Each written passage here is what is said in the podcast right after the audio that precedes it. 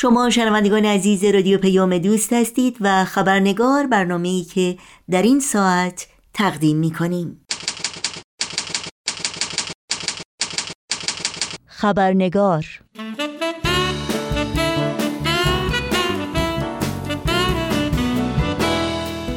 اما نابرابری جنسیتی از بزرگترین چالش های ایرانیان بلکه عموم مردمان در جهان امروز ماست که بدون شک تا از میان نرود رفاه و سعادت برای هیچ یک از اخشار جامعه امکان پذیر نخواهد بود.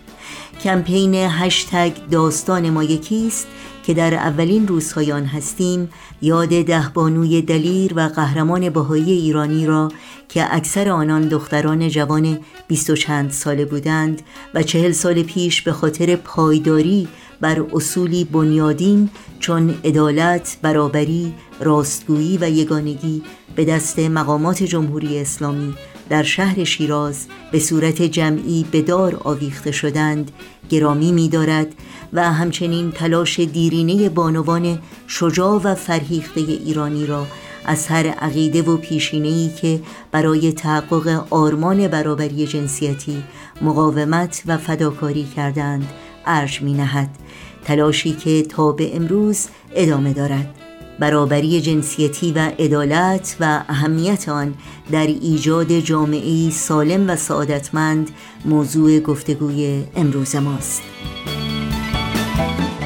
نوشین آگاهی هستم. به شما همراهان عزیز خبرنگار خوش آمد میگم و برنامه این چهار شنبه رو تقدیم می‌کنم.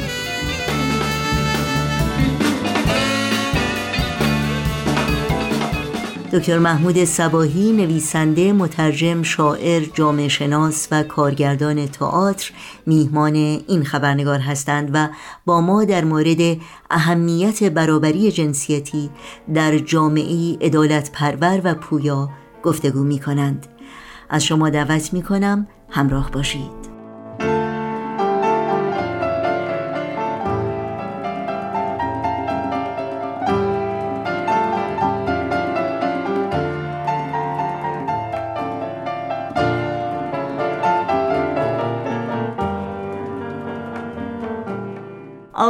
دکتر سباهی عزیز درود بر شما. به برنامه خبرنگار بسیار خوش آمدین. ممنونم که دعوت من رو برای این مصاحبه قبول کردین. من هم خیلی از شما سپاسگزارم. خانم آگاهی عزیز از اینکه من رو به این برنامه دعوت کردید من در خدمت شما هستم. اگر سوالی هست طرح بفرمایید. خیلی ممنون. جناب دکتر سباهی همونطور که می‌دونید ما الان در روزهای کمپین داستان ما یکیست هستیم. کمپینی که در گرامی داشته ده بانوی باهایی هست که چهل سال پیش در شیراز به خاطر باور به آین باهایی به دار آویخته شدند. در حقیقت پایداری اونها بر باورشون بر روی اصولی بود که امروز ما اون رو بخش بزرگی از تلاش زنان و دختران ایران برای تحقق اون می‌بینیم و یکی از اون اصول برابری و عدالت هست و نقشی که این اصل اصل برابری می‌تونه در ایجاد یک جامعه منسجم و متحد داشته باشه. اگر ممکنه دیدگاه شما نظر شما رو در مورد اون بدونیم. بله خیلی ممنونم از سوال بسیار اساسی که طرح کردین. البته من به یاد بیارم که فکر می‌کنم در این مقطع 16 تن از هموطنان بهایی رو در واقع اعدام کردن و ظاهرا به دار آویختن که ده تن از اونها زن بودن. و یکی از اونها در واقع فکر می‌کنم یک دختر بسیار جوان بین 16 تا 17 ساله به نام مونا محمود نژاد بود. چنین که یاد میارم. من در واقع یکی از کتابام رو به مونا محمود نژاد نام مونا محمود نژاد تقدیم کردم. به این دلیل که واقعا اونجا هم نوشتم که این نام احساس شرمی رو در من برمیانگیزه که واقعا از شرح این شرم عاجز هستم و به هر حال تصور بکنیم لحظه که این دختر جوان رو به دار آویختن و حالا من وقتی از مونا صحبت می‌کنم در حقیقت از بقیه این زنان هم صحبت می‌کنم و از بقیه بهایانی که در این مقطع اعدام شدن و به دار آویخته شدن صحبت می‌کنم و می‌خوام این رو بگم که این برابری که شما ازش صحبت می‌کنین در حقیقت یک ضرورت هست و یک ضرورتی که ما اگر می‌خواهیم برای زندگی اجتماعی خودمون و فردی خودمون یک کاری انجام بدیم بایستی بازگردیم و این روانه های بی, بی گناه بردار شده رو در حقیقت به زندگی بازگردونیم. در واقع مفهوم برابری هم برای من از همینجا شکل می‌گیره که همه حق حیات دارن و حق زندگی دارن و این حق برابر رو دارن که زندگی خودشون رو به شکوفایی برسونن. این حق بنیادی که به هر حال حق حیات هست رو من متصل می‌کنم به یک حق بنیادی دیگری که حق شکفتن حیات هست. ما فقط حق برابر زنده ماندن و زنده بودن رو نداریم. حق برابر برای این رو هم داریم که زندگی خودمون رو تبدیل به یک شکل و یک فرمی بکنیم که برآمده از ضرورت های حیاتی و به اصطلاح ضرورت های درونی ماست. و این از دو سوی در این اتفاق از دو سوی این حق برابر مورد نادیده انگاری قرار گرفته و مورد تهاجم قرار گرفته مورد خشونت قرار گرفته و نفی شده. یکی اینکه این افراد رو کشتن یعنی زندگیشون رو حق حیات رو ازشون گرفتن و دوم اینکه حق نحوه بودنشون رو ناممکن کردن. به دلیل ساختار اعتقادی که این افراد داشتن و به ویژه این زنان داشتن چون اینها نه جرم به صلاح مسلحانه رو مرتکب شده بودن نه رفتار غیر متعارف اجتماعی و ناهنجاری رو به انجام رسونده بودن. در حقیقت هیچ کاری نکرده بودن غیر از این که از دو حق بنیادی حیات خودشون بهره بگیرن و حق این که این حیات رو به یک شکل اعتقادی و به یک کنش اعتقادی و کنش رفتاری تبدیل بکنن. و در واقع با طرح این ایده که شما بیایید و مسلمان بشوید و بیایید و دست از اعتقادات خودتون بردارین و بیاین به چیزهای معتقد بشین یا به روشی از زندگی بگرایید که روشی است که ما پیش روی شما قرار میدیم و این روش اساسا ربطی به اون ضرورت ها و مقتضیات درون این افراد نداره نسبت به اون چیزی که به حال در درون خودشون احساس می‌کنن و ضرورتی که دارن. و اینها رو در این زمینه در حقیقت چیکار می‌کنن؟ در موقعیتی قرار می‌گیرن که باید تصمیم بگیرن که یا خودشون باشن یا بیان تبدیل بشن به یک فرمی و استایلی از زندگی که دیگران ازشون می‌خوان یا یک گروه هایی که به هر حال در جامعه ما حکومت می‌کنن. اینجا در حقیقت برابری از زوایای متعدد مورد تعرض قرار گرفته. اینا میگن بیاین در گروه ما و در فرم زندگی ما قرار بگیریم در چشمانداز و در جهانبینی ما و در باند ما قرار بگیریم و اگر نمی‌گیریم در نهایت شما رو به ساحت دیگری یا ساحت دشمنی میرانیم و بر اساس اون شما رو دشمن تعریف می‌کنیم و حق حیات رو ازتون می‌گیریم. در واقع برابری وقتی ازش صحبت می‌کنیم برابری مقوله بسیار بسیار کلیدی در زندگی و در حیات اجتماعی و فردی انسان هست.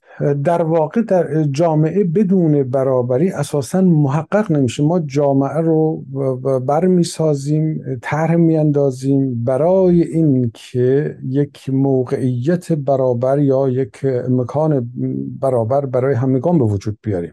و وگرنه اصلا زندگی اجتماعی معنی و مفهومی نداره. ما در طبیعت زندگی می‌کنیم. خب در طبیعت هر همه می‌بینیم که هر کسی زور بیشتری داره قدرت بیشتری داره. ممکنه به اون موجودی که ضعیف داره حمله بکنه و اون رو ببلعه. ما بهش میگیم قانون جنگل قانونی که به هر حال هر کس تلاش می‌کنه دیگری رو برده خودش بکنه دیگری رو از آن خودش بکنه در خدمت خودش در بیاره. ولی ما جامعه ایجاد می‌کنیم برای اینکه قرارداد اجتماعی می نویسیم و ایجاد می‌کنیم برای اینکه بتونیم برابری رو در مناسبات اجتماعی خودمون ایجاد بکنیم و برقرار بکنیم. و قایت زندگی اجتماعی دادن این فرصت امکان برابر به همین انسان هاست. مسئله دیگری که قابل بررسی است اینه که اینجا برابری از سویه ها و زوایای متعددی مورد تعرض قرار گرفته. یعنی بحث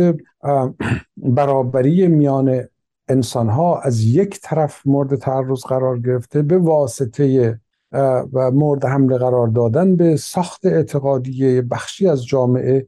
دوم اینکه جنسیت این افراد هم در حقیقت باعث شده در یک ساختار اجتماعی مثل جامعه ما که یک تبعیض جنسیتی به وجود بیاد که این فرصت برابر رو از زنان دریغ بکنه که بتونن حیات اجتماعی خودشون رو به طور برابر با بقیه نیروهای اجتماعی پیگیری بکنن و خلق بکنن. چون حیات اجتماعی یک حیات از پیش آماده نیست. ما موقعیت برابر و فرصت برابر رو در جامعه می‌سازیم برای اینکه هر کس بتونه در این موقعیت برابر امکانه های فردی و اجتماعی خودش رو بشکوفه و اونها رو محقق بکنه با ارتباطی که با دیگران برقرار می‌کنه و با مناسباتی که با دیگری و دیگران برقرار می‌کنه. ما در واقع نه تنها برابری رو از هر کسی یا بخشی از جامعه که مانند ما فکر نمی‌کنه و اعتقاد نداره ازش می رو با این وزش می‌گیریم بلکه حتی گونه ای آپارتاید جنسیتی هم وجود داره. یعنی این که هر کسی کم که جنسیتش با جنسیت مثلا جنس نر هماهنگی نداره او رو به حاشیه جامعه میرونیم و امکان برابر حضور در جامعه رو ازش می‌گیریم و امکان برابر زندگی اجتماعی رو ازش می‌گیریم و این خودش در واقع باعث میشه که جامعه هیچ وقت نتونه به اون شکل مطلوب خودش اون توازن اجتماعی و انسانی خودش دست پیدا بکنه. چون همیشه جامعه دچار تنش باقی میمونه. چرا؟ برای اینکه بخش بزرگی از افراد جامعه در حاشیه نگه داشته شدن به ویژه زنان و به ویژه دیگر آینان و در نهایت این بحران و این معضل اجتماعی تا بی نهایت ادامه پیدا می‌کنه چرا برای اینکه برابری زیر پا گذاشته شده. چرا برای اینکه برابری انسان ها در برابر قانون زیر پا نهاده شده. برای همینه که میگیم برابری فقط یک آرمان نیست. برابری یک آرمانی است که باید در زندگی اکنون و در این لحظه ما محقق بشود. یعنی اینجور نیست که ما بخوایم به افراد وعده بدیم که حالا شما بایستی بیاین چیز بکنین بیاین مثلا حالا به این وضعیت تن بدین تا اینکه روزی روزگاری آرمان برابری اتفاق بیفته یا روی بده. نه آرمانی به معنی یک امر انتظایی وجود نداره. آرمان یک امری است که بایست در همین لحظه به جامعه عمل در بیاد. از طریق نوع ارتباطی که ما با دیگری برقرار می‌کنیم و نوع ارتباطی که با دیگران برقرار می‌کنیم ما بایستی در حقیقت برابری رو بهش عمل بکنیم به مسابقه یک آرمان و اون رو زندگی بکنیم. خیلی خیلی ممنونم. شما به نکته خیلی مهمی اشاره کردین که چگونه واقعا باید یک آرمان رو تبدیل کرد به یک واقعیت عینی یک واقعیت اجتماعی و خب زنان ایران بیشتر از یک قرن هست که برای تحقق این آرمان برابری تلاش کردند ولی تغییرات اساسی که واقعا نیاز هست که صورت بگیره برای تحقق اون آرمان تبدیلش از آرمان به یک, به یک واقعیت شما این تغییرات رو چگونه ارزیابی می‌کنید؟ بله. من فکر می‌کنم که در واقع هر کسی باید از خودش شروع بکنه.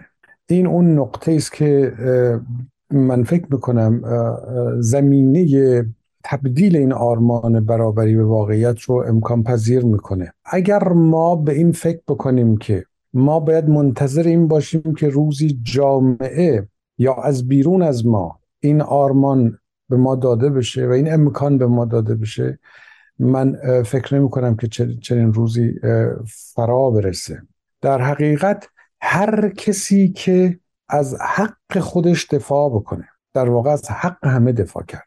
هر کسی که به آرمان برابری در مناسبات فردی خودش عمل بکنه امکان اینو فراهم کرده که این آرمان به واقعیت اجتماعی تبدیل بشه. بله ما نهادها رو باید نقد بکنیم بایستی بحث تعلیم و تربیت در باید در کانون زندگی ما قرار بگیره. اینها کارهای اجتماعی است که ما باید انجام بدیم بی تردید. اما هیچ یک از این کارها به نتیجه نمی‌رسه مگر اینکه من یا شمایی که الان داریم صحبت می‌کنیم به این آرمان در عمل تن بدیم و در خصوصی ترین لحظات زندگیمون اون رو به جامعه عمل در بیاریم. یعنی در نهانترین فضای زندگی خودمون اون رو به جامعه عمل در بیاریم. و اونجوری است که می‌بینیم در واقع یک امر ایدئال شروع می‌کنه به تبدیل شدن به یک فرم اجتماعی و یک زندگی اجتماعی و عملی. که وقتی که من اون رو بهش عمل می‌کنم این امکان رو به دیگری هم میدم که او هم جرأت بکنه و به این آرمان عمل بکنه. وقتی شما راجع به مقوله زنان در ایران صحبت می‌کنید آموزش بسیار بسیار کلیدی است در حقیقت این نبود آموزش و عدم فهم اون جوامع و اون زنان و اون دختران از این حق هست از این حق برابری هست که اونها رو در مسیر قرار میده که از حقوق خودشون واقف نیستن و تن میدن به قوانین و به سنت هایی که در حقیقت علیه اونهاست علیه واقعیت حیاتی و اجتماعی اونهاست علیه فردیت اونهاست. از همین زاویه است که میگم در فرهنگ ما یک آپارتاید جنسیتی وجود داره یعنی اینکه زنان رو به گونه حتی آموزش می‌دهند یا آموزش داده اند چون تعلیم و تربیت هم باید توضیح داده بشه باید محتوای درستی داشته باشه وگرنه تعلیم و تربیت حتما هست. حتما نمی‌دونم توی جامعه ما هم دعای تعلیم و تربیت دارن ولی اطلاعات و آگاهی های نادرست میدن. در واقع تعلیم و تربیت خودش به تنهایی کافی نیست بلکه بایستی محتوای مدرنی داشته باشه محتوای انسانی غنی داشته باشه و چیزی که ما به دیگران آموزش میدیم چیزی که در مدارس آموزش داده میشه در حقیقت در راستای شکوفایی و در راستای آگاهی فردی و اجتماعی انسان ها و افراد و کودکان و زنان و مردان باشه. نه اینکه این تعلیم و تربیت بگونه باشه که افراد رو برای خدمت به یک اقلیتی در جامعه چیکار بکنن ترغیب بکنن آماده بکنن به آنگونه که به زنان آموزش میدن اونها رو یا آنگونه که مثلا چه می‌دونم در آفریقای جنوبی به سیاهان آموزش می‌دادن تعلیم و تربیت رو به گونه به اونها آموزش می‌دادن که اونها رو برای خدمت به سفید پوستان آماده بکنن. در جامعه ما هم در حقیقت در جامعه امروز ما هم سیستم آموزش و پرورش حتی سیستم دانشگاهی ما به گونه است تعلیم و تربیت ما به گونه است که در حقیقت زنان رو نه برای اینکه به مسابه یک موجود برابر با بقیه بلکه به مسابه یک موجودی که باید خودش رو برای خدمت به دیگری آماده بکنه. این سیستم آموزشی تعریف شده این محتویات آموزشی عنوان تعلیم و تربیت داده میشه. اینه که خود کلمه تعلیم و تربیت باید مورد بررسی قرار بگیره. اصلا معضل ما وجود یک تعلیم و تربیت نادرست هست. و آگاهی نادرست که القا می‌کنه به زن که او بایستی در حقیقت به این جایگاه پایین دستی خودش تن بده و خودش رو به عنوان شی یا ابزاری در خدمت مرد ببینه یا در خدمت دیگری ببینه. مسئله اصلی اینجاست. تعلیم و تربیت خودش یک تیغ دولبه است. ما باید بدونیم داریم چی رو به عنوان خوراک فکری و عقیدتی به در اختیار دیگران قرار میدیم. آیا این چیزی رو که داریم به دیگران میدیم به بچه ها میدیم به زنان میدیم به مردان میدیم به جوانان میدیم؟ آیا این یک خوراک فکری است که اونها رو مستقل و اندیشا بار میاره؟ آگاه از حقوق برابر خودش با دیگران اونها رو بار میاره و رشد میده یا اینکه به او یاد میده که او حقوق برابری با دیگران نداره و باید تن بده به وضعیت نابرابری که در اون داره زندگی می‌کنه. و اون رو باید به مسابه یک تقدیر آسمانی یا الهی بپذیره. اینه که تعلیم و تربیت خودش یک موضوع مورد مناقشه است. اینکه باید چه چیزی رو تعلیم بدیم؟ اساسا از طریق تعلیم و تربیتی که به زنان میدن و به مردان میدن این نابرابری رو به مسابه یک واقعیت اجتماعی باز تولید می‌کنن. ممنونم. اسم کمپینی که جامعه جهانی باهایی در حال حاضر به راه انداخته عنوانش هست داستان ما یکیست و شاید جلوه است از یگانگی که باید نهادینه بشه در جامعه چیزی که در حقیقت در هویت انسانی ما جای داره و بدون اون شاید واقعا مشکل بشه در راستای تحقق برابری جنسیتی قدم برداشت نظر شما در این مورد چیه؟ من فکر می‌کنم مسئله اصلی یک چیز بیشتر نیست این یگانگی که ازش صحبت می‌کنیم در واقع زمانی امکان پذیر میشه که ما بتونیم احساس اعتماد رو در جامعه تولید بکنیم. وقتی من مورد تبعیض قرار بگیرم وقتی از امکان برابر و فرصت برابر برخوردار نباشم از امکان تحصیل برابر از امکان یک زندگی به اصطلاح بسنده اقتصادی برابر بهره من نباشم از آزادی بیان برابر بهره من نباشم از حق داشتن یک lifestyle یک سبک زندگی متفاوت و برابر با دیگری برخوردار نباشم در نهایت چه اتفاقی میفته من نمی‌تونم دیگه به دیگری و به دیگران اعتماد بکنم. اعتماد کردن و اعتماد داشتن افراد به هم دیگه و اعتماد به خود جامعه. به این عنوان که به هر حال این جامعه اگر برای من بحرانی به وجود بیاد از من حمایت می‌کنه. من اگر کیفم رو امروز در یک خیابونی فراموش کردم این جامعه یا فردی که تو این جامعه داره زندگی می‌کنه این کیف رو به من برمیگردونه. مسئله کلیدی اینجاست. چرا کشورهای مثل کشورهای اسکاندیناوی از یک موقعیت زندگی انسان انسانی بهتری برخوردارن؟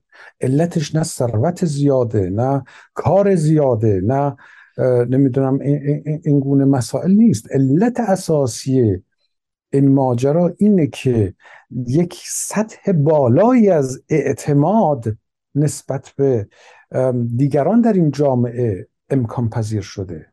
سطح بالایی از اعتماد آدم ها به یک دیگه و از طرف دیگه آدم ها به جامعه و به نهادهای اجتماعی امکان پذیر شده. ما اینجوری احساس وحدت و یگانگی رو در جامعه می‌تونیم ایجاد بکنیم. احساس وحدت و یگانگی امر به اصطلاح انتظایی نیست. بایستی در جامعه به واسطه تولید احساس اعتماد من به شما و شما به من و شما به دیگری ایجاد بشه. و احساس اعتماد بدون خلق یک موقعیت برابر اجتماعی ناممکنه. من وقتی که ببینم که خب همه چیز داره علیه من در این جامعه عمل می‌کنه چطور می‌تونم حالا بیام به همسایم اعتماد بکنم؟ چطور می‌تونم در واقع توازن اجتماعی به هم می‌خوره؟ اعتماد اجتماعی از بین میره و در نهایت یک بحران یک تنش دائم و یک خشونت و یک ستیز دائم بین طبقات فرودست. حالا طبقات فرادست به وجود میاد و, در, و, و هیچ وقت این تنش و این جنگ و این بیاعتمادی پایان نمیپذیره.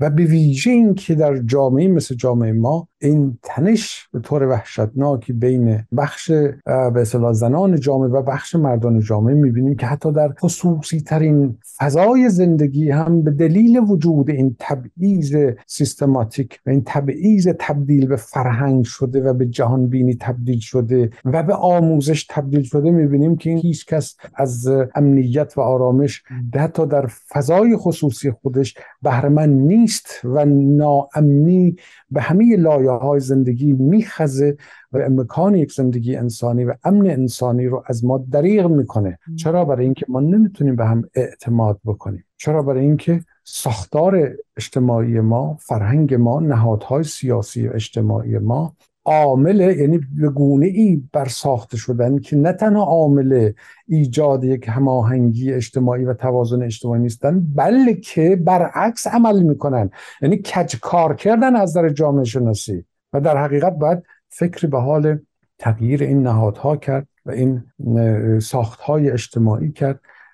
وگرنه وضعیت تغییر نمی‌کنه. ما نمی‌تونیم با همون ساخت اجتماعی که الان داریم با همون ساخت ذهنی که الان داریم بتونیم وضعیت رو تغییر بدیم. خیلی ممنون. فقط یکی دو دقیقه وقت باقی مونده و من می‌خواستم در این فرصت کوتاه از شما بپرسم که تا چه حد به آینده امیدوار هستید و چه چیزی به شما امید میده؟ بله من خیلی کوتاه بگم که من بسیار بسیار امیدوارم به آینده این جامعه و چون معتقدم که عنصر نابرابری در شکل ریشه خودش معطوف به زنان و عنصر نابرابری در واقع به واسطه زنان در جامعه می‌تونه خودش رو اصلاح بکنه و خودش رو به به, به اصلاح مسیر درستش برگردونه و برابری رو و توازن رو در جامعه ایجاد بکنه. و غیر از اینکه این وجه اجتماعی و جنبش اجتماعی رو من بسیار بسیار قوی می‌بینم تأکیدم اینه که حتی اگر قضیه رو اجتماعی هم نبینیم اینجور فکر کنیم که هرگاه زنی از حقوق خودش دفاع کرده در واقع از تمام زنان دفاع کرده. به همین دلیل هم هست که وقتی ما از طاهره این صحبت می‌کنیم در حقیقت از همه زنان صحبت می‌کنیم. چرا که او از حقوق خودش و با نگفتن به اون وضعیتی که در زندگی خانوادگی و اجتماعی داشت در حقیقت به اون ساخت اجتماعی از طرف همگان واکنش نشون داد و نگفت و به ویژه از طرف همه زنان و در حقیقت با برخواستن خودش و با بر ایستادن خودش و با مخالفت خودش با وضع موجود در حقیقت از زبان همه ستمدیدگان و به ویژه زنان ستمدیدی ایران و من حتی می‌تونم بگم همه زنان ستمدیدی عالم سخن گفت.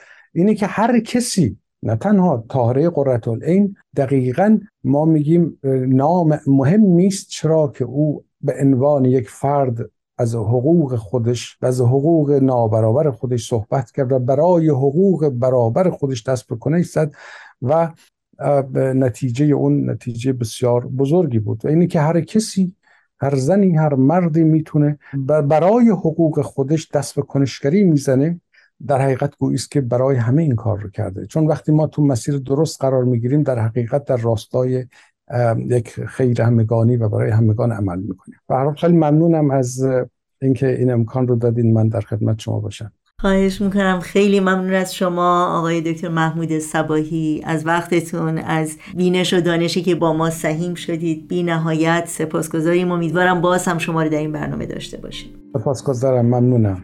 ممنونم از دعوتتون. آها این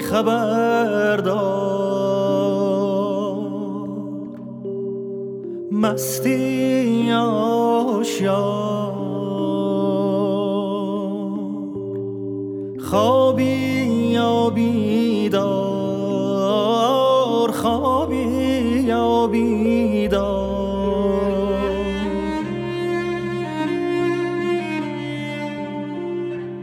تو شب سیاه تو شب تاریک از چپ و از راست از دور و نزدیک یه نفر داره جار می‌زنه جار.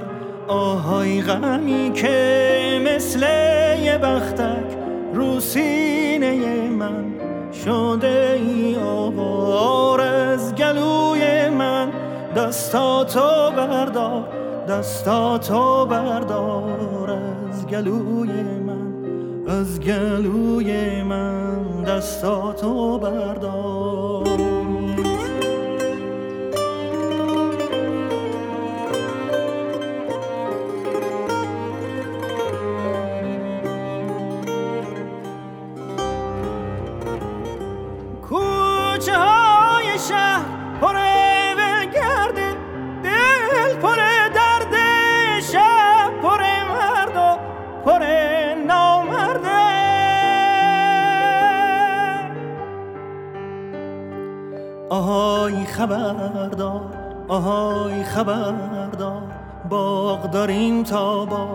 یکی غرق گل یکی پر خار.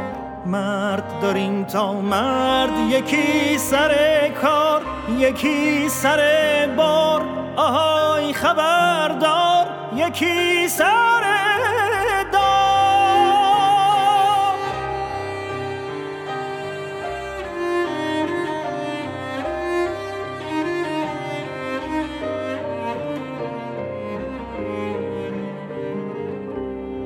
توی کوچه های نسیم رفته پی ولگردی توی باغچه ها پاییز اومده پی نامردی.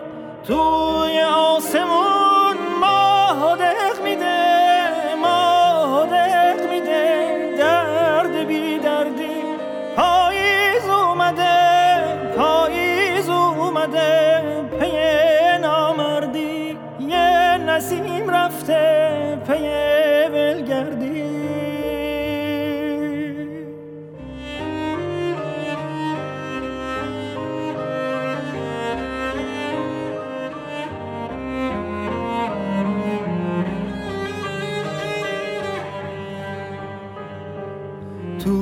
شب سیاه تو شب تاریک از چپ و از راست از دور و نزدیک.